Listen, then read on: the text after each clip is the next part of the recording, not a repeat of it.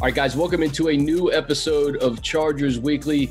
I couldn't be more pleased to have my next guest on, linebacker Drew Tranquill, second year linebacker. Drew, I, I can't thank you enough for your time, man. I, I want to talk football, but more importantly, I want to talk about this new interview series that you launched. Hear me out, and its its core focus is on racial reconciliation, unveiling the heart and mind of people within the black community. I think it's such an important thing what you're doing. How did this idea come to be, Drew? Well, Chris, thanks for for having me on. First off, uh, I think honestly, it was just a seed that was kind of planted. Uh, my wife and I, amidst everything going on with the civil unrest, um, and just really being, frankly, just a really hard year. Uh, uh, felt like it was important uh, to get on to encourage people at the community level to just have these relevant and meaningful conversations. And obviously, uh, racial injustice uh, is at the forefront right now. And there's a, a, uh, community of people, our black brothers and sisters, who have expressed a lot of grief, a lot of pain, and a lot of sorrow. And, you know, I'd be remiss and, and feel really ashamed if, if we let this moment in history pass us. A, a very sad and tragic few moments, really, uh, when you look at the lives that have been lost this year specifically uh, to police brutality and other things. It's it's a sad thing, but you know I think there's times in history where you know certain problems and certain his and certain uh, issues come to the forefront, um, and, and, it's a unique time where we kind of have all eyes um, and ears on this issue, and we can kind of address it. And so. Uh, it just kind of was the seed of hey let's let's have these conversations let's hear the testimonies and let's stop looking to give our opinion or give statistics on why we believe what we believe and like let's just hear each other out. And so that's kind of where we're going with it and uh, it's been great so far. You just kind of alluded to it. I, I wrote down a quote that i heard during your conversation with uh, jaylon smith linebacker of the cowboys obviously a, a golden domer himself. You said is there a place where we can get to where we're slower to give our point of view and quicker to hear the pain of someone else if we just had a little bit more of that, Drew, in our society, how much better would we be off? Yeah, I, think really what that's talking about is is the idea of empathy, and I think really empathy can be the engine to a lot of change uh, if we were just willing to try and put ourselves in other people's shoes. I think a lot of the the issues and the tension you see, whether it's political or whether it's just within organizations or, or communities of people, has to do with the fact that we just can't understand each other and can't understand where we're coming from. Uh, and so I think you know there's a reason you know the cliche we have two ears one mouth. Like I think it really is important to listen a little bit more than we speak, and and certainly a time as we're in right now is is a time for the Black community to express some of the pain and hurt. I mean, when you look at this stuff, you know, people have family members that, you know, grew up where they couldn't go to the same school or drink out of the same water fountain. Like we're not that far removed and there's still a lot of healing and reconciliation that needs to take place. And, uh, you know, I know my wife and I were just trying to do our part and, you know, we have a u- unique experience in football where I have a lot of peers and friends that are from the black community. Uh, a lot of my peers and, and, kids I grew up with, you know, in my hometown, maybe don't have that opportunity. And so if I can have those conversations and and be an example and, and, illustrate that. I think it's a cool thing to do for for people who might not have, you know, the opportunity to be around and hear from, uh, you know, people within the Black community on a daily basis. Drew, what have you learned the most over the last couple of months? Whether it's these conversations that you're having uh, through Hear Me Out, or just teammates in the locker room about things that they've gone through. Yeah, I think for me, it's it's been a transformational few years for me specifically lately i think a lot of that has boiled to the surface and just the idea that you know i think a lot of our expectations and and the reality we shape for ourselves comes from a lot of our experiences growing up and i've realized that you know my experience growing up wasn't necessarily like some of my brothers in the locker room and and you know they struggled with things that i didn't necessarily have to struggle with like such as you know when i'm going to driver's education i'm learning to parallel park. When they go the driver's ed, you know, their parents are educating them on how to deal with police officers when they get pulled over. A simple thing like that, you know, I don't think twice about it when I get pulled over. I think, you know, I'm going to talk to this guy, explain what happened, uh, and, and that might not be the same experience. And so, though that thing might seem little, it's a difference in how we grew up. It's, you know, differences in resources in the communities we grew up. I can't tell you how many times I've heard from teammates, whether at Notre Dame or on the Chargers, that, you know, I didn't go to a school, a great high school that had a ton of resources where, you know, we had quality teachers and, and quality food for lunch and, and great opportunities. Our fields we played on were horrible and, and the stadiums were bad and, you know, our uniforms weren't great and we were under resourced. And the amount of times I've heard that story is, is kind of sad. And for it to be so concentrated in a single community, I think it's something we all need to have awareness about. What are the things that you talked about with both Michael Lito and Jaylon Smith was entrepreneurship and minority entrepreneurship. And I recently did a story on this academy in uh, the Ventura County area.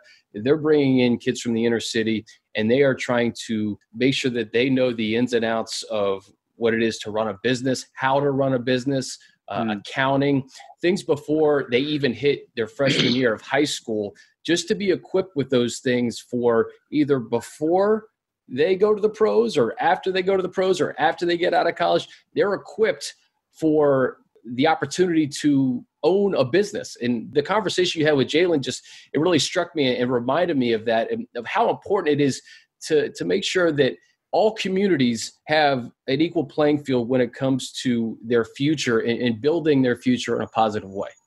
Mm. Yeah, I think when you talk about just entrepreneurship and in general, you know, people kind of have this idea of, well, I don't have the money to start my own business, or I don't have the money to do that. When you look at it, you know, people's mindset typically is in regards to how do you finance it.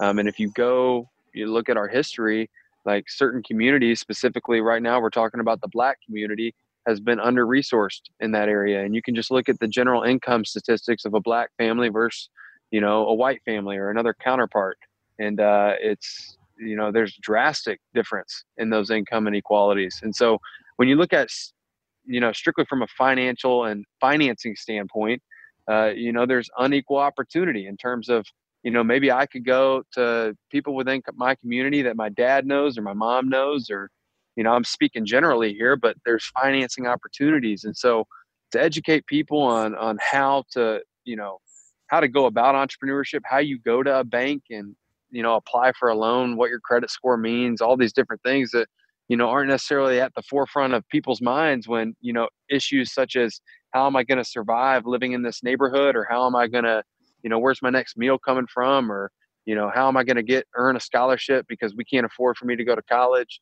All these conversations that i've heard from my peers for years are more important and so you end up in a situation where those conversations about entrepreneurship and how i'm going to provide down the road aren't had and you end up in a situation where you know there's a unequal distribution in terms of white business owners to black business owners and uh, the cycle will continue to perpetuate itself unless we you know educate ourselves and and help and resource those different communities.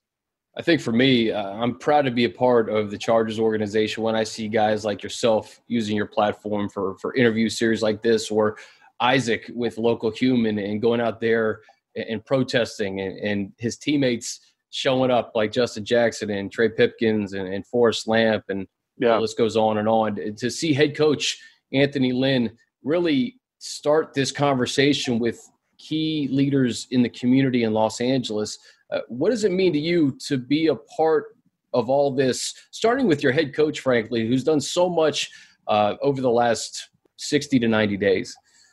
Yeah, I think one of the things I, I noticed when I walked into the Chargers locker room was it was full of guys. You, you can you can tell right away when you walk into an organization, whether it's a football organization or a business, if it has people that actually care about others or if you have people in the organization that just really have their own self-interest in mind and when i walked into the locker room as a rookie last year I, I, really got the sense that the chargers starting with you know our general manager our ownership and then our head coach primarily who sets the culture uh, was just a group of, of guys and, and women that you know cared about each other and cared about you know building a team building a culture and it seemed like there wasn't a ton of ego involved and I think ego is really important. And and you see, you know, when our head coach is, is getting involved and doing things like he does overseas, that here's a guy who just really cares about other people. And you know, I'm happy to work for a guy like that who who cares about my self interest, who cares about my family, um, and who's going to do the hard work and the things necessary to make sure that we're taken care of. And so, you know, I think the character of the Chargers organization is showing itself. Whenever you go through tough times, the character of people show. Um, and, and it's certainly showing with my teammates doing initiatives like they're doing. You spoke about Isaac and local human. I think that's awesome. And then obviously Coach Lynn and how he's being involved on the national level, but more importantly at the local level here in, in LA County and Orange County and what he's doing with the officials and, and just being a vo- voice and using the platform as head coach for the Chargers. I think it's fantastic. I had an opportunity because of the Chargers. They, they draft nothing but guys from Notre Dame. So I got to talk to, to Coach Brian Kelly a couple of months ago when, when Alohi was drafted. And, and, we talked about you, and he talked about your determination, what you've had to go through throughout your, your career at Notre Dame, and your core belief system. And it, I, I kind of draw some parallels with uh, what he was saying about your core belief system and, and what you're doing beyond football and trying to help others, trying to bring awareness to important topics. Where does that come from, Drew? That, that determination to, to really want to be excellent in all facets, whether it's on the football field or just in life in general? Yeah, I think at its roots, at its foundation, you know, everything for me goes back to my faith, my faith in Christ. And I try to draw all my principles and values off how Jesus lived his life and, uh, you know, what the Bible has to say about that. And I think there's a lot of great core principles there that I've just drawn from in my experiences. And, you know, I have to credit, you know, some of that to my dad and the way he taught me growing up, my mother as well. Uh, and just the, uh, the resilience component, the thing, the idea of, you know, one of my core beliefs is leaving things better than you found it. And, you know, I don't know how long I'll be in the Chargers organization, but my hope would be that, that people that could testify on my behalf when I'm gone could say, Hey, you know, we're a be- better organization than when he walked in here. Um, and I think that's just one of the small ways I try to live my life. And, and it all kind of goes back to how Christ lived his life. Um, but you know, whether it's trying to overcome two ACL tears at Notre Dame or uh, you know, moving across the country with my wife who was 38 weeks pregnant and, and, trying to make an impact as a rookie, I think, you know, just try to carry those those same basic principles and, and not make it over complex or over uh, you know sophisticate things and, and try to just keep it simple and, and keep my head down and work. I think it's a podcast for another time, but revisiting your first week on the job with the Chargers, that yeah. could be like a mini 30 for 30, right? yeah. No doubt, man. crazy. Yeah. Hey, let's let's talk uh, football just a, a, few questions because entering your second season, what has this offseason been like? Everything's been virtual. Uh, and I know accountability, I think with everybody, it's going to be really the most important thing in terms of just workouts and, and working on things that, that you want to bring into the 2020 season. Yeah, it's been challenging, Chris. Uh, we just look at a, tra- a, training perspective. It's been nice having the, the Zoom and, and being able to keep our minds sharp in terms of the playbook. But when you look at from a physical perspective of trying to train and compete, you know, most guys haven't had uh, haven't had contact in regards to you know engaging with another player, yeah. you know, for six or seven months now, and so it'll be it'll be tough in terms of transitioning and, and you talk about that, but you even talk about knowing when to peak and, and how you're supposed to go about your training and, you know, when to accelerate that to be ready for camp. And there's a lot of just unknowns, but we're all on the same boat. And so there's really no complaining to be had, in my opinion, uh, from any one person. We're all kind of in the same boat and going through it together. And so uh, it's a challenging time, but, you know, it's something, you know, I totally believe we'll get through and, and some people will find solutions the people that are in charge making the decisions they'll find solutions and, and we'll figure it out i go back to last year and right from the beginning uh, you made your presence felt on special teams you had a couple block punts throughout the season you had three starts towards the back half of the year you 14 tackle performance in Oakland. You had three tackles for loss in a, in a game against Denver. Did you feel like the game slowed down a little bit for you, Drew, as the season went along, uh, the pro game? And how much more ready do you feel in year two? Yeah, I, I, mean, I consider myself fortunate to be able to play with guys like Thomas Davis and Denzel, guys who, you know, I think combined had a, a total of like 22 or 23 years of experience. And so it was nice to to be in a in a locker room and specifically a room of linebackers who had that experience, and I was able to to draw from and learn from.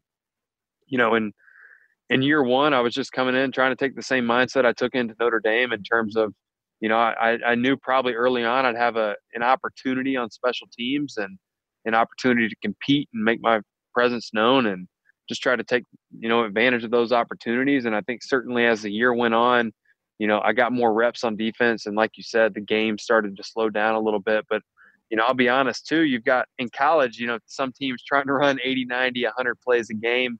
and it can get you know exhausting and and so the speed of the game you know actually like the pace of the game is actually slower in the NFL in my opinion uh, but the the time between the ball is snapped and when the play is dead is a lot faster and so uh, you've got to be on your alignments you've got to be you know where is this receiver aligned at? Can he get on me quickly?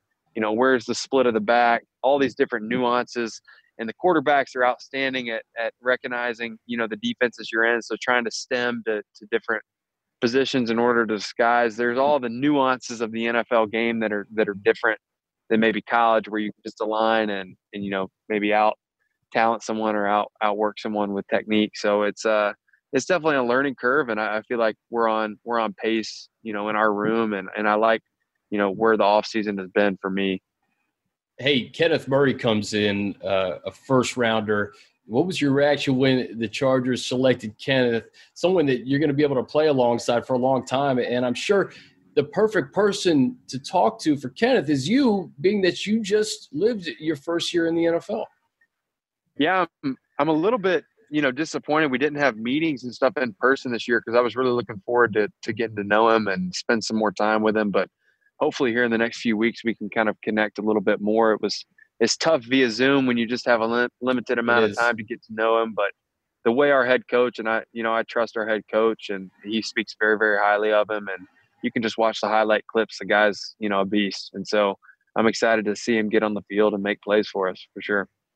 Final thing for you, Drew. I know that you took the cast of SEAL Team on CBS to, to SoFi Stadium, gave them a little tour this thing is almost ready, man.